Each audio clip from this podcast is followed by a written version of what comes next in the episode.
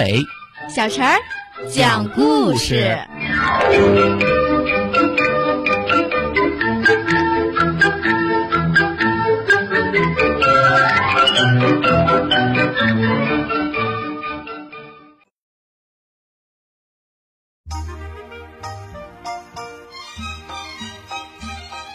请听故事：想当熊猫的黑熊。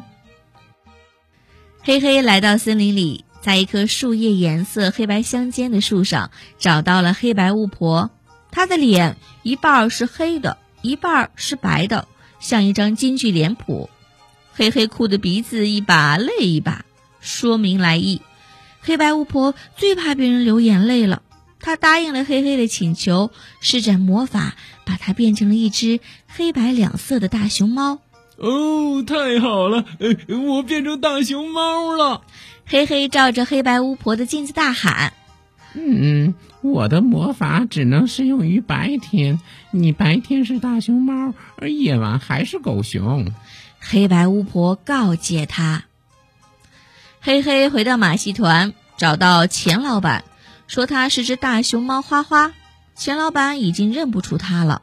他看到来了一只珍贵的大熊猫，眼睛都直了，立即决定高薪聘请花花到马戏团工作，啥活也不用干，吃好的喝好的，每天供人们参观欣赏一下就行。